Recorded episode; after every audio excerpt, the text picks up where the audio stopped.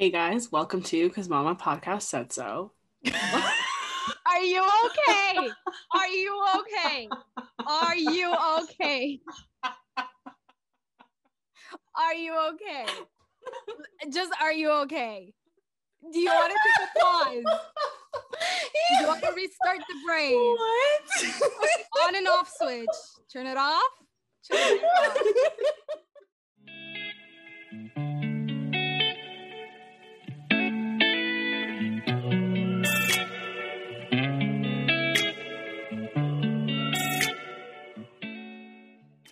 Hey guys, welcome to Cause Mama Said So podcast. I'm Lena, I'm Mona. I'm Marwa. and this week we're talking about vulnerability. Ooh, Yeah, literally. spooky. I think it might be a good idea to just start with a definition.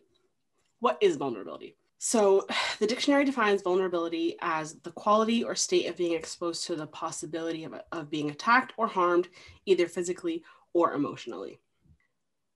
I think we're gonna we're gonna focus on like vulnerability within our family because there's a lot of aspects to vulnerability. Like, can you be like vulnerability within your friend groups in a relationship? But I think it's an interesting dynamic within a family to talk about that, and I don't think it's talked about a lot really. So the question is is vulnerability within your family something that you experience or that you can do and is there like a difference between vulnerability with your siblings versus with your parents easier with one or the other um who wants to go first well, right off the bat, like the question of is it easier being like vulnerable with your siblings versus your parents? Yeah, without a doubt. without a doubt, I feel like I can be much more vulnerable with like Saha because she'll like understand the things. Like what you're talking No. about? yeah like what i'm talking about like what like things that we relate to and stuff like that it's much easier to um, speak to saha about it more so than my parents. But the other thing about it is um, me and saha are also seven years apart. So as much as there was like growing up there was a much more like disconnect between us. But now it's like it's, it doesn't feel like there's a seven year age difference do you know what i mean? Hmm yeah like as you get older the age gap doesn't mean as much. Yeah, exactly.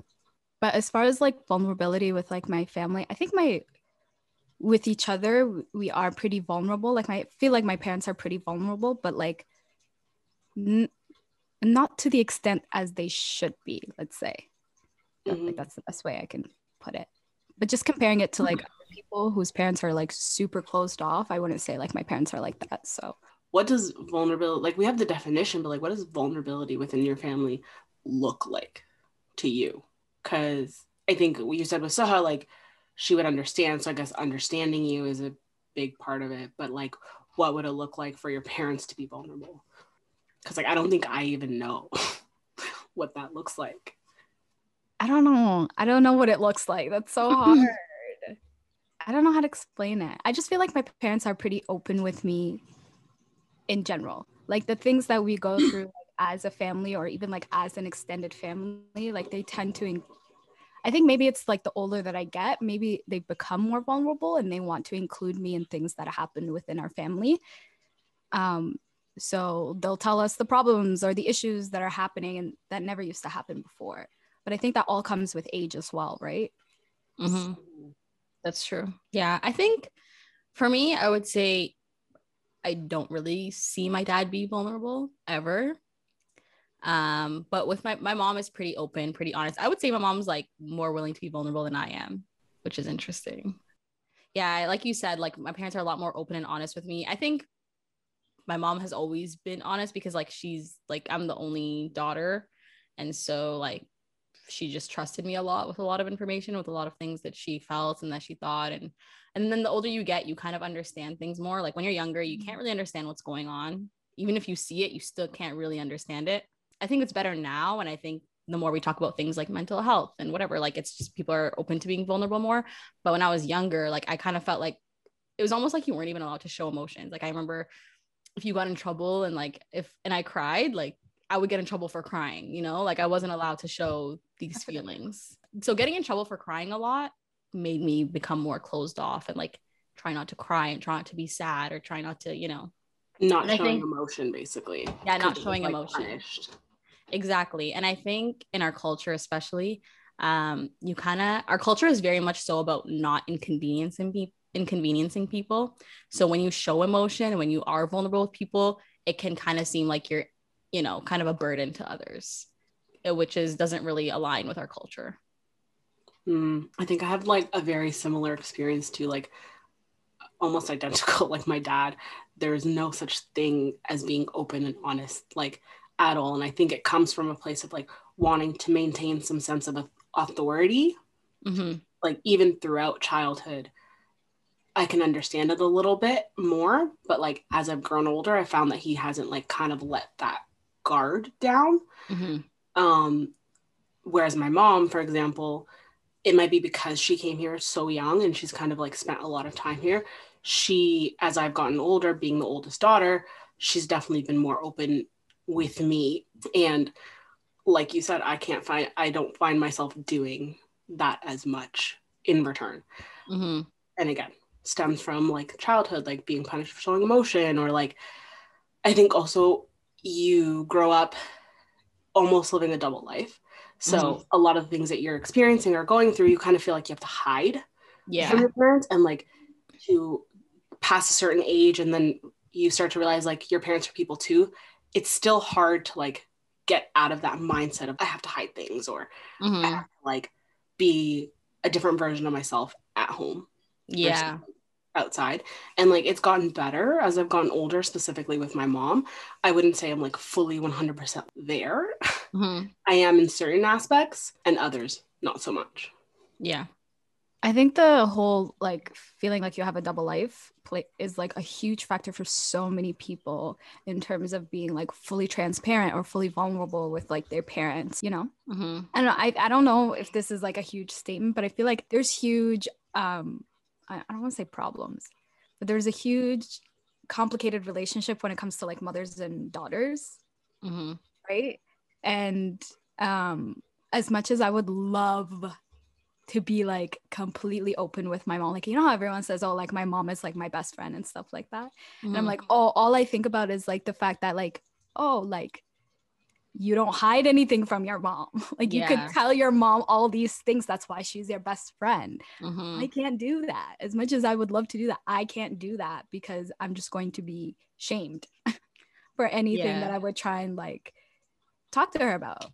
Right. Mhm. So I wish I had Mhm. that. I think my, like I think me and my mom like have a great relationship. it's just like not to that extent. Like that's not a thing. Yeah.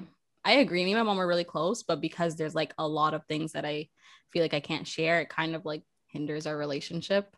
You know, I guess kind of going back to like that entitlement episode about, you know, your your your mom wanting certain things for you or like a lot of moms live through their daughters and they like want them to not make the same mistakes they made and like, you know, like I wanted to do this and I couldn't, so now I want you to do this. So it's like because they try to do that through you, you don't want to disappoint them. And so that's kind of what keeps you from like being open and honest with them. mm-hmm. i feel like because my mom came here when she was like really really really young she was like 21 she is very um i don't want to say like modern like she still has like her old um traditional like sudanese values to an extent but i feel like because she spent so much time here at such a young age she understands me more than i would expect.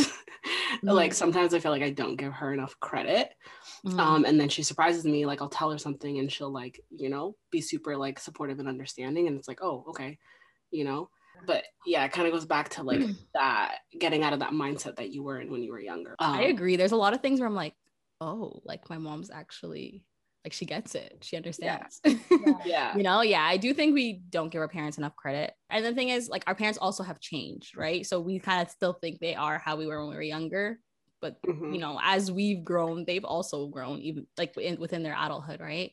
yeah Um, but yeah, especially when it goes comes back to like me and my dad, I feel like I feel like the culture has a big part to do with it because I feel like my dad is an open and honest person, but I feel like the culture hasn't given him that space to let him be vulnerable, you know? Mhm. Culture on top of society in general. Yeah. allow men to be vulnerable. So yeah i also think that like lack of vulnerability in our parents or within our families this definitely stems from the culture. Like I feel like a lot of like the problems and the hardships and the things that our parents go through that they don't really even talk to us about or that they feel they kind of internalize it and they don't talk to it talk to their friends and their peers who are in the same boat as them mm-hmm. about those things because yeah. to them it's like whatever happens in the house stays in the house mm-hmm. all of our problems need to stay within here because we need to maintain like an image within the community mm-hmm. and that just does not breed like the mentality to be vulnerable in any other aspect like it will bleed over into other aspects of your life and that unfortunately happens like within the home too right? Like mm-hmm. yeah i think a lot of like families have that mentality of like what happens in the home stays in the home but it's like could you imagine how much better it would be if everyone was like open and vulnerable with each other? Like you guys are all in this country brand new don't know anything you know you're going through the same struggles why go through it quietly? Yeah. Yeah. And Sudanese people have that trait where they're like so excited to like help anybody as much as they can. Mm-hmm. Do you know what I mean? To whatever extent they can. So but, it's kind of frustrating that like we feel like we get we have to like low key. I feel like we use that like hospitality to replace the like emotionally being there for people. Like we're so quick to be there for people. Like you need a ride. You want me to cook for you. I'll do this. I'll do that for you. Like we do all of these things and we channel that givingness into doing things but not being there emotionally. Instead. Yeah, yeah, yeah. That's so true. Even when you think about like the grieving process in our culture, it's you know people rush to you right away. It doesn't matter you find it at 2, 2 a.m. Like everyone's at your door, you know, which is very beautiful. But like oh, like when someone passes away, like the yeah, yeah, yeah. Every yeah, everyone like yeah. runs to the house to be there with the person. Yeah, exactly. But it's all just like everyone's there just like drink tea like make tea and make food and do this and do that. It's not actually discussing anything like you're not actually talking through your emotions or anything like that you know? It's just like yeah. there to do tasks which is hmm. also nice but yeah. it's needed but like yeah it's needed. and like if you notice like the things that they say when they're there it's all like oh just pray or like they're with god now it's all very like religious things but they're not like talking about the like actual grieving that this person's going through from for losing somebody. Mm-hmm. like of course the, the religion stuff whatever that's comforting to a lot of people but there's like more to it too. Yeah. But i mean also like uh, people aren't therapists so it's kind of hard yeah. to like walk people through that but yeah. yeah. That is true. It's very uh Sudani people's love language is acts of service for sure. No, That's so true. Sorry, that just reminds me of like when you go to a bika and like someone's expecting like shy or something. We're like, yeah, yeah where's the chai? Like, bro, I hate those people. Sorry, this is like a side note. It's like, listen, the family is grieving and you want them to make shy and like serve yeah. you? Like, no. What? No, seriously. No. The worst. Anyways, just a pet peeve of mine. I don't know. I have like a love hate relationship with bikas because no, I hate them. It's it's a it's nice to have people around you. It works. moment, it helps, but yeah, I've been in those situations where like the bika was at my house, and it's like everyone's here and everyone's here for like days at a time. But then when the people leave, it's not like they leave like what? It stops like a week later, maybe to a few days later, and then the mm-hmm. house is like dead silent. After yeah. That and then it's like now you get to have you have to really confront like yeah yeah because it kind of like it, it helps but it's also could be a distraction yeah i feel like sometimes so. it is a distraction it's but. yeah it's it's a lot all at once and then it just gets like pulled yeah. away. away i guess yeah. yeah i feel like we need like collective uh therapy 100% because i feel like we all have like the same kind of traumas like from our parents. Our parents have their traumas and we have them and like it's all the same. It's all the same. So it's time for our twitter draft segment and this is the part of the podcast where we say dan took the tweet right out of my drafts. Incoming message. So this week's twitter draft comes from the magic mirror and she tweeted, I found so much healing when I realized that my parents did the absolute best they could based off of how they were programmed. How do you guys feel about that? Yeah, I agree. Did my perspective of how I view my parents completely. As much as like we sit on this podcast and we talk about the things that we didn't like or like whatever appreciate. At the end of the day, we know how privileged we are. We know like the struggles not to the full extent but we know the struggles that our parents went through. Like we can finally see it from their perspective and i think that also comes with age as well. But as soon as you have that mentality that your parents did everything in their power and it was that they could for you your child mm-hmm. um, and it's as a result of when they grew up where they grew up like how they grew up like you know what i mean? You just you view everything differently and you learn to appreciate your parents a lot more. Yeah, I agree. Because when you're a kid, you kind of think adults just have all the answers. And then when you become an adult, you realize nobody has all the answers. Nobody knows anything. Nobody knows what the hell they're doing. So you can kind of appreciate like the decisions your parents made more because you know we're now at the ages of when our parents first had us or whatever and we just we realize how hard life is and you know it's not you know you, no one's taught this shit. There's no handbook no nothing. You kind of just have to go based off based off of what you've learned based off of what you saw like based off of what you understand. And so and and that comes from their childhood right? So like you kind of just have to be like wow like they actually did a great job because i don't know what i would have done if i had to pick up like get married at whatever age pick up go to a whole new continent yeah. and just you know, start a life there on my own, you know. Yeah. I think like the realizing that your parents are just human beings and not these like perfect beings really helps you appreciate what they've done. And I feel like a lot of that stems from like it goes back to like them not being vulnerable with us from a young age like you don't realize that your parents are not necessarily perfect they have their own issues they go through their own problems until you're well into adulthood Mm-hmm. It's or like even that they have feelings. Yeah, like, like a lot of the time you don't even realize that they have feelings. Like you can say something so rude and you'll be like, whatever, like they don't even care, you know? And then Yo. but you're like, oh no, I you you really hurt their feelings. You know what I yeah. mean? Yeah. And it's time to apologize. Like you really forget that your parents have feelings because they weren't vulnerable with us. Like we didn't realize that they had feelings, you know, mm-hmm. like they yeah our parents growing up almost seemed robotic like yeah. Or it's like the idea of like any struggle that like they probably went through something similar so like oh you just don't get it and you just yeah. brush them off or whatever. But it's also because they're not open about their own experiences right? Yeah. They like exactly. So we think that like they never experienced anything but then like we said before like when i tell them something they're like oh yeah yeah that, that i experienced that too. I'm like why didn't you tell me? Yeah. Bro like, like where's all the stories about like what you did when you were younger, all the reckless shit you did? Because I know they did reckless, reckless shit. Like, tell me about the time mm-hmm. you like mm-hmm. snuck out and then got caught. I don't want to hear about how you were first in the math class. Like, I don't care. Yeah, yeah. Tell me some real shit, you know. And I, I, I actually saw this tweet one time where it was like how with mothers and daughters, like mothers don't ever like they tell them like okay don't do this don't do that but they don't tell them the stories from their childhood you know? Mm-hmm. whereas the fathers do tell their sons stories from their childhood or their teenage years. And i think that has to do with like the idea that like women are shamed a lot more for the things that they do growing up especially in like when they're just kind of learning like finding themselves or whatever trying to figure out this life. They're shamed for a lot. So like no you know you're kind of taught not to tell these retell these stories not to tell anybody this not to tell anybody that. So i feel like that's kind of where it comes from yeah. And Sudanese, like, let's be real, like Sudanese culture loves shaming women for anything that they do. Bro, if you breathe. I, but I feel like they're all the shaming is like like centers around them being desirable as wives. Yep. Yeah. Like exactly. You're told don't do this, do this, blah blah blah. Center around you eventually getting married, mm-hmm. and that's like the goal of your life. And we grow up with this like in the forefront of our mind and everything we do. So it like leads to problems when we then start to date because we haven't received that vulnerability from our parents, um, our mom specifically. we don't know how to give it nor receive it. And then that ha- causes problems when you start to date.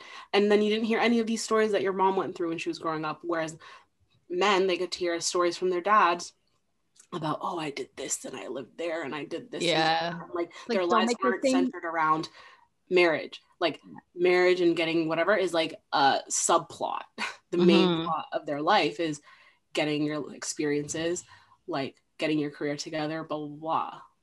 Yeah, that's so true. Like, how many women have heard like Mahia Adasuki for like something Yeah. they've done? You know, Yeah. I'm telling you, no man has ever heard that ever in life. Like, Oh, you're never gonna get married if you don't learn how to cook. The amount Yeah. of men like have never done laundry, washed a dish, like yeah, and it was like it was like a discipline tactic. You know, like if my room was messy, I'm like, Mama, is Adasuki, because like you're you're messy or whatever, and I'm like, okay, don't marry me, like, Yeah. you know. yeah. It just it also just it leads to problems when you actually like start to date and actually look for like Yeah, that marriage. Like you don't. it's just wrong to put your worth in something like that. Mhm. There's more to life, y'all. Mm-hmm. Niggas ain't shit. We don't need men. Lena will never lose an opportunity. Will never give up an opportunity to say niggas ain't shit. Like no, if it presents itself, I'm saying it. Can't be Did it enough. present itself? Like it barely presented itself. barely. That's what I'm saying. She will never give up the opportunity to say it. It was a reach. I'm not It gonna was a reach, It had to be done. I'm gonna tattoo that on my body somewhere. Shit. This is why I get so much feedback from people when they talk about listening to our podcast. They'll be like, "Oh, you guys just bash guys all the time." I'm like, "No, that's not what we do." But here's We Lena. Every don't. opportunity she gets, she has to say men ain't shit. I don't think we do. we don't. We don't. I throw it in there for comedic relief. This is a heavy topic, guys. Yeah. It is. My heart's been like, I think being vulnerable is one thing, and then talking about vulnerability is another thing. I don't know why it's Yeah. like so hard. it's so hard. Should we make a disclaimer and talk about how we tried to record this episode before and everyone froze, like shut down and not Yeah, speak about it because we were just like, shit, like we don't know how to be vulnerable. Do we even know what it is? Like that also is the question. Like I Yeah. don't even know what that would feel like, what that would look like. Mhm. Even outside of just like family, like I literally don't know how to be vulnerable. Like friends, romantic relationships, it's like a struggle for me. I'm like trying now. Like I feel like I'm just starting to get out of my shell of like Mhm. not being vulnerable. But like, yeah, just now. like, yeah, it took me a little bit. really. I think I've said this before, but I think I've always been like open and vulnerable person. Um, but like as I grew older, I like closed myself off more. Mhm. But here's my question Is there a difference between being open and being vulnerable? Because I feel like I'm a very open person. I'm like an open book, but I can confidently say that I'm not vulnerable with um, a lot of people in terms of like close, intimate relationships. Like, I can say that I'm not vulnerable. I think that's uh, yeah, I think that's true. Being Mm. Because, like, it's easy to be open about things like, oh, I experienced this or this embarrassing thing happened to me or like whatever. But it's another thing to be like, this is how it made me feel. And these are my deepest, darkest inner thoughts and feelings. Mm. Like, I feel like it's a lot deeper than just being like open about your experiences. I don't know. Like I feel like I have to like uh come back to this podcast because like for me, I feel like I'm putting a lot of myself out there and like a lot of things that I've never really told some of my friends. I've said it on this podcast. But it's come so easily to me in that sense. Like I don't know why cuz I know people are going to be listening to it but I can I can do it. And I don't know if it's also because I've gotten to a point in my life like bro, I think I've told like four people know that I actually dropped out of University of Guelph. Like I was so ashamed of it before. But now I actually don't give a fuck, okay? Mhm. and like I'm not ashamed of it. So it's like that, that that's still a vulnerable thing for me to say, but I don't know why it's so much easier like, for me to do it on. I a feel like I don't know. because you've gotten to a point where you've accepted that part of your life, like this is something I've done and I'm not ashamed of it anymore, it's easy for you to share, right? I feel like being vulnerable, it's those things that are scary to say out loud. Yeah. Do you know what I mean? Like things that I've accepted about myself, like I can talk to anybody about it. Like I don't even care. You could be a stranger on the bus. I'd be like, yo, so when I was six, like da da da da, da," like you know. But I think vulnerability for me personally, I don't know. I think it's like those things that you're even you haven't accepted about yourself that you find quote unquote unlovable maybe I Mm. feel like when you're open to sharing those things with someone with the risk of them not being accepting of it, that's vulnerability. there is a risk that when you share this thing, this person is going to look at you differently or not accept you. And I think for me, that is what I struggle with. The risk. I'm not a risk taker. Risking that this person will no longer accept me or look at me differently because of this thing that else I also haven't accepted about myself. That's hard.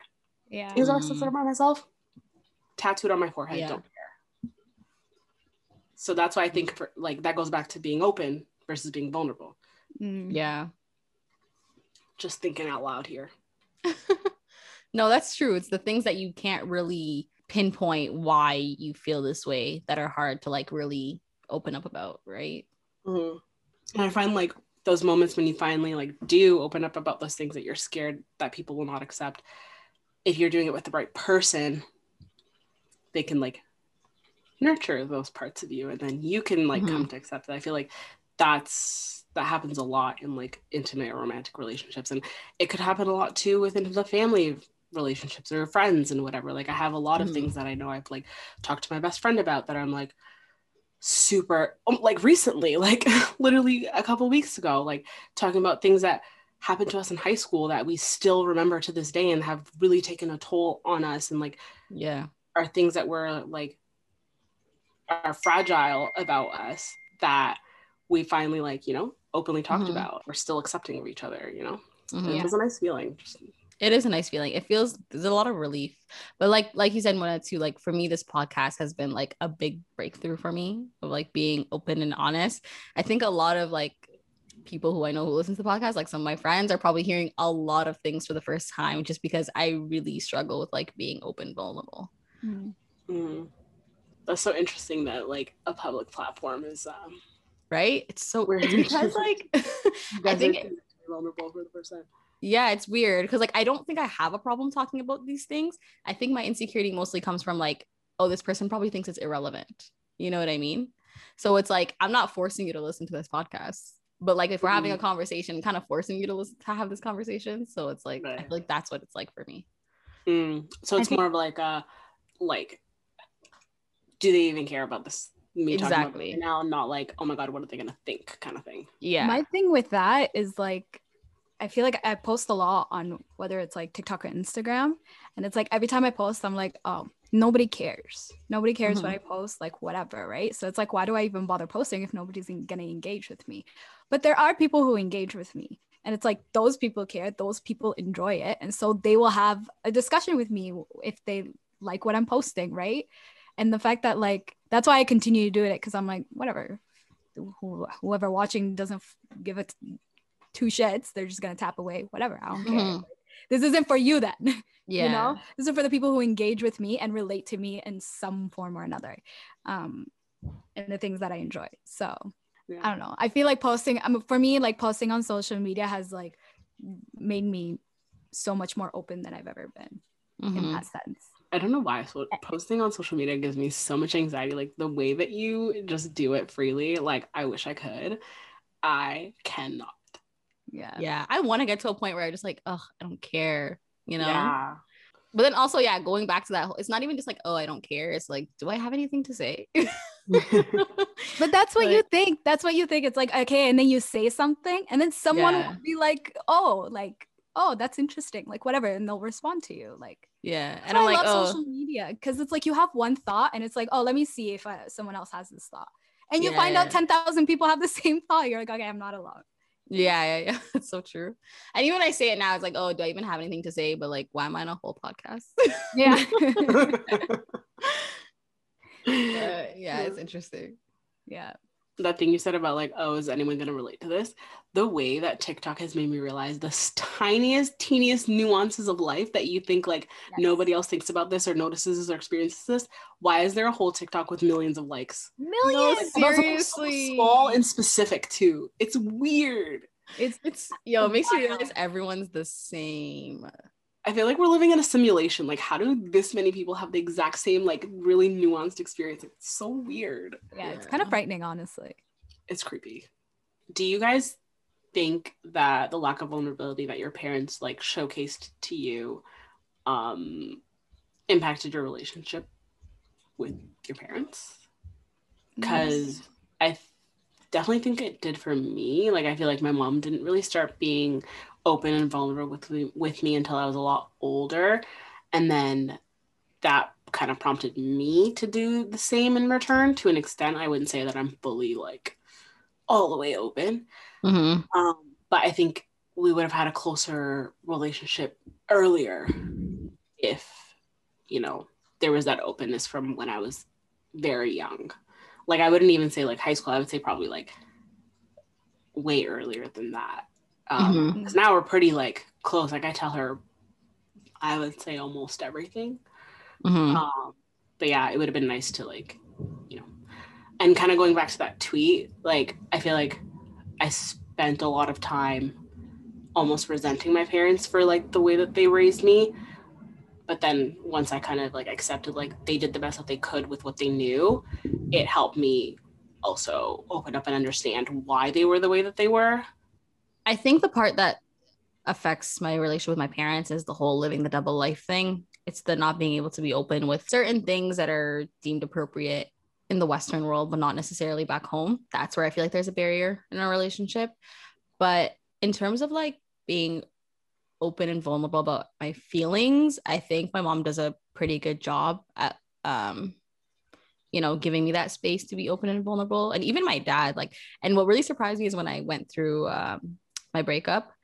Um my parents were actually very like my mom would like was asking me about it checking in on me asking me certain questions you know like like just seemed even interested in like what i was going through or like you know just try to like and actually like gave me good advice and had good conversations with me. And then even so did my dad also uh, which i didn't expect. And it caught me off guard because i was like wait what?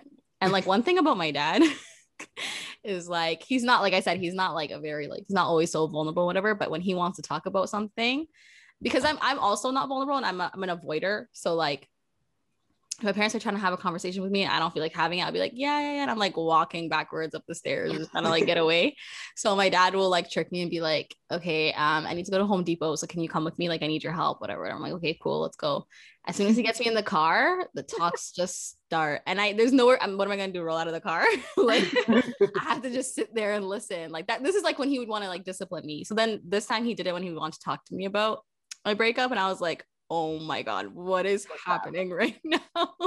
and he was actually so like honest and like so like receptive, and it was yeah, it really it took me by surprise. But yeah, it made me realize that like my parents have come a long way, and yeah. I actually need to take some notes from their books. So yeah. That's cute. Your dad.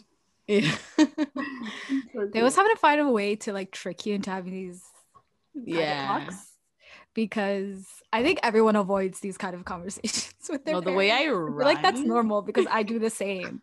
Yo, it's like Saturday afternoon. I'm like, yeah, I have a meeting actually. As for me, I literally think it's a combination of both. I think if my parents were more vulnerable with me when I was younger and not just suddenly like now that I'm older, like even, especially my mom, like she's so much more open with me about her feelings, her experiences that she's gone through and stuff like that now. And I think we would have been, we would have had a stronger relationship and a dynamic if it was earlier, earlier on in my childhood, you know? Mhm. yeah like i do the same things that marwa does in terms of like avoiding like these conversations with my parents like please. I think i'm also traumatized from no sexual relations so like i just you know i just don't even want to go there. Like even if the little inkling is going there it's like mm, Gotta go. gotta go. I gotta go. Uh, but Yeah. it's gotten better. I think the best thing about it is like the realization that like you're you're so much more like relatable to your parents and they can relate to you in so many ways and the older that you get and i wish we didn't come to this realization so like late in life or not late in life but like so much Mhm. later in life like i wish we would have had these kind of realizations much earlier because even if we had a different perspective on our parents it might have also made it better you know what i mean Yeah. Yeah. Definitely I put a different perspective on our parents for sure. yeah because i don't want to put the onus completely on them like Yeah. right so That's true. but it's just life How have you guys like started to be more vulnerable with your parents because like I feel like I can pinpoint when it happened for me with my mom specifically. It was like actually a conversation about like how I was raised to like always be told that something I was doing was wrong. Like nothing I ever did was good enough. And like that's kind of where it started, which is like a really big, heavy place to start.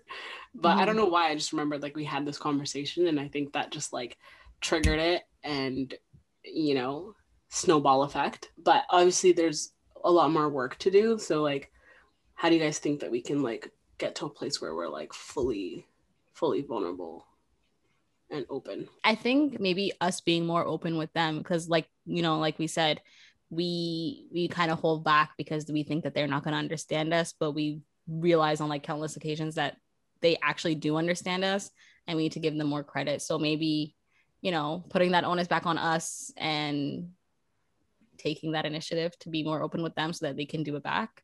Take control yeah take control just because you're the kid and they're the adult doesn't mean that you can't take control of the situation yeah mm-hmm. you know because if we're if we are if we have this whole like mentality that we know better then why don't we do better it's Ooh, true. shots fired. That's a good one. yeah, that's good. I think even like in terms of taking the first step, like I've gone and asked my parents, I'm like, oh, like what's the craziest thing that you've done as a child like that your parents don't know about you know? Like questions like that. And my mom would tell me like stuff that that would happen like in protests and stuff. I'm like wow okay so i always envisioned you envisioned you as a goody two shoes and you just didn't do anything. But like bro she was out here you know? So out here. yeah so it's just like yeah I've, I've just been more open to asking them questions like that and from my dad, I hear it from all my uncles. Like anytime I go to Sudan, bro, they have bare stories of my dad. so yes, just little things like that. I, I would found. love to hear stories about my dad. I feel like he was living. He, w- I feel like my dad was out here. I already feel like we know too much information stories. about your dad. No, so. but he holds those stories. You know, my mom told me that, but like, you know, he holds those stories in the vault. I feel like there's way more. Oh, definitely. They're in a vault, tightly definitely. sealed. Like they're not coming out. I don't know how to crack that code with him. You know who has like an interesting, and if you know him, then you know like his personality, and like people would, oh man, the stories he would have. I feel like we should bring him on this podcast. It'd be so funny. But it's Nobra's dad bro. Oh my god. Khalu Samir? Khalu Samir. Yeah, Khalu Samir. I know he was the troublemaker. He's the one who yeah. dragged everyone out to like go do crazy things and just like live life, you know what I mean, and experience things. and I feel like that was so out of character for like Sudanese people back then, you know? Yeah. I'd be but so he down. went he went above and beyond. But Khalu Samir's got stories for days. Yeah, I was gonna say he's also a really good storyteller. So yeah. mm, he is. That's very, very true. But yeah, Khalu Samir. so I guess this is a good time for our What's in Your Cart segment.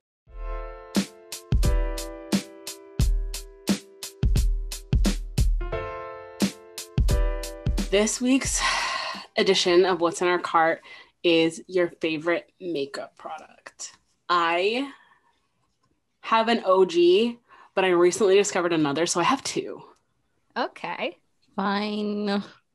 My OG ride or die for years now is the I have it right here. Sponsor vibes.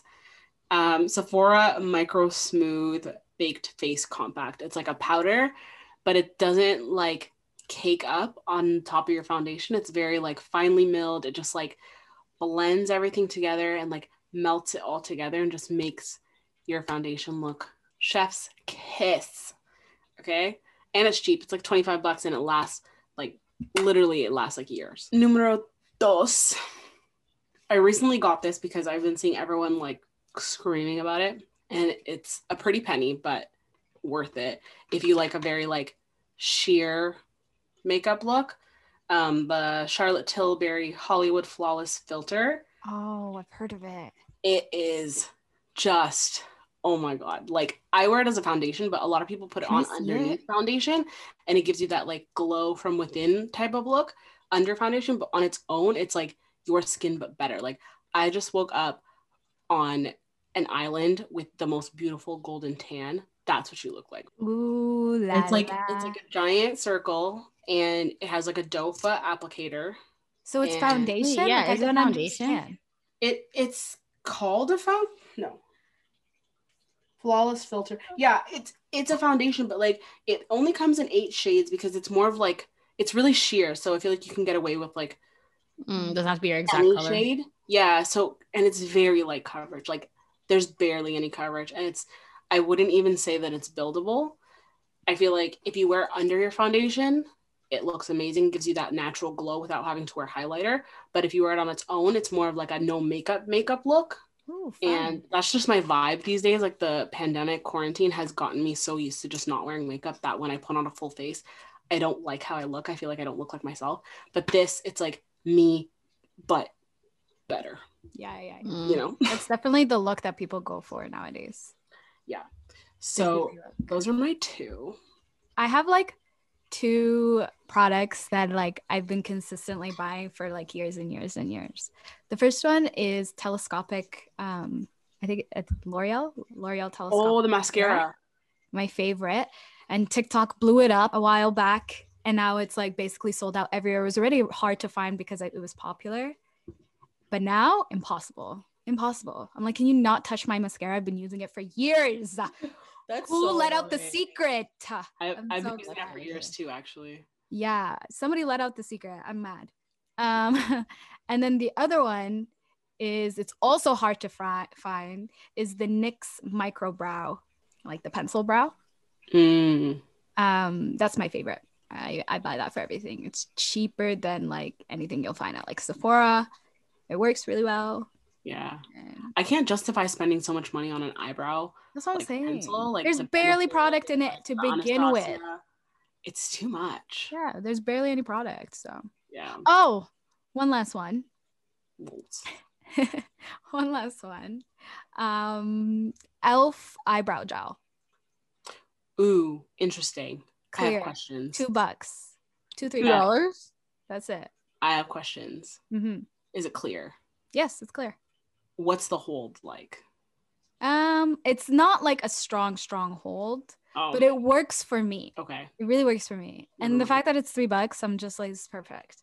Yeah. But I always I do it before I fill in my eyebrows, and then I also do it after, right, to like fluff them out more. So I feel like my eyebrow hairs are heavy or something because nothing works. apparently, the essence one, there's an oh. essence one that's also clear, and it's a stronger hold. So try that one out instead. Um, I've been using Got to Be Glued. Oh, Yeah. oh it's that's the kind of hold you need. yeah, it's heavy duty. Like I'm telling you, my eyebrows are heavy. Like I put anything on, and one second later they're falling, especially like on the Mhm. tail. And I really like the like super fluffy, like Yeah, yeah, yeah. uh, whatever it's called, brow, and like nothing holds Soap it. So brows. Got I think that's what they call them. Is what I use. I guess that's my third one. Marwa. Um. Okay, I'm gonna go with some new products that I'm trying out. A. So I just became part of Glossier Gang. Okay. And I got- Finally. I know, right? Um, the Futuredew. Mm, Yeah, I really like it. Um, because my skin is really dry, so when I put on makeup, like it just looks like when I don't know, like that dry makeup look. It's not cute. Okay, so yeah, yeah. the Futuredew is really nice. It looks like dewy and glossy, and like right now, I'm only wearing like I put a little bit of concealer and the Futuredew, and I love it. Like, it's, I think it's gonna be my go-to look now when I don't want to wear makeup. in wanting to try it. I Yeah, no, I What think is you it? definitely get it. Is it like a Like a serum? serum. Yeah, it's a serum. Yeah, and I just got their mascara too, the Lash Slick or something. Um, yeah, I Mm. really like it a lot. Like it's it's really good at like separating the lashes. Yeah. Um, It's interesting because I've heard mixed feelings about them, their mascara. I mean, I'm coming from L'Oreal, so like I don't know. I don't know. But that's my go-to too, L'Oreal. stuff. L'Oreal, they're like I don't know which mascara it is, the gold one or whatever. It's just really clumpy sometimes, which I don't like. Yeah. I feel like mascara is very dependent on what your actual eyelashes look like. Mm-hmm. So that's why I think some work for some people and some work for others. Like I feel like I have very straight eyelashes very short and straight. So the brush on the lash slick is amazing. I I got it Mm. before and I really really liked it. mm-hmm. So I agree. Mine are really straight and short, and like I literally don't have eyelashes, so I don't know. It's doing wonders for me. I love it. Um, have you tried the Glossier brow flick yet? I did. It's really good. I like the brow flick, but I just need you know some practice. So I'm gonna try it right now in lockdown, and then next month I'll be out here. Oh my god, do you know? Oh my god, I've been doing that. I just What? realized because I, I don't know, like the brow pencil, the the micro brow pencil that I get from NYX. I'm like, it fills it in, but I want it to be sharper lines. And then I Mm. for, I remembered I got NYX's um eyeliner. I got it in brown, and I was like, wait, should I try this? Like to make it like more like you know thing. Mhm. I've been trying that. That's like the same idea as the brow flick, right? Yeah, But it's hard. it's hard. Yeah, It's hard. It's not easy. Like I yeah, you have to be an artist. I think. And then like if you're heavy handed, then it's like a dark, a harsh line. Like yeah, it's hard. yeah, it's really hard. because it's a pen. It's like really weird. Like it's like liquid, so it's not forgiving at all. It literally You took have to be a full year. light-handed with it. It Yeah. took me a full flick. year to learn how to use the brow flick, like a full year before I got the hang of it. oh my god, yeah, I can But once you get it, I'll probably have to watch YouTube videos or something. yeah, it's the only way. Shout out to YouTube beauty gurus. hmm User. Um, wow, we had a lot of suggestions. Yeah. Look at Makeup is so easy to talk makeup about. Podcast. No, we would have one episode. Oh no, I could go on for error. For error. Honestly, you probably could. I don't think I could. yeah, you guys would have to replace me still. well, that's it for today, folks. Thanks for tuning in. Make sure to like, comment, subscribe, and share because Mama said so. Peace. Bye. Bye. Thank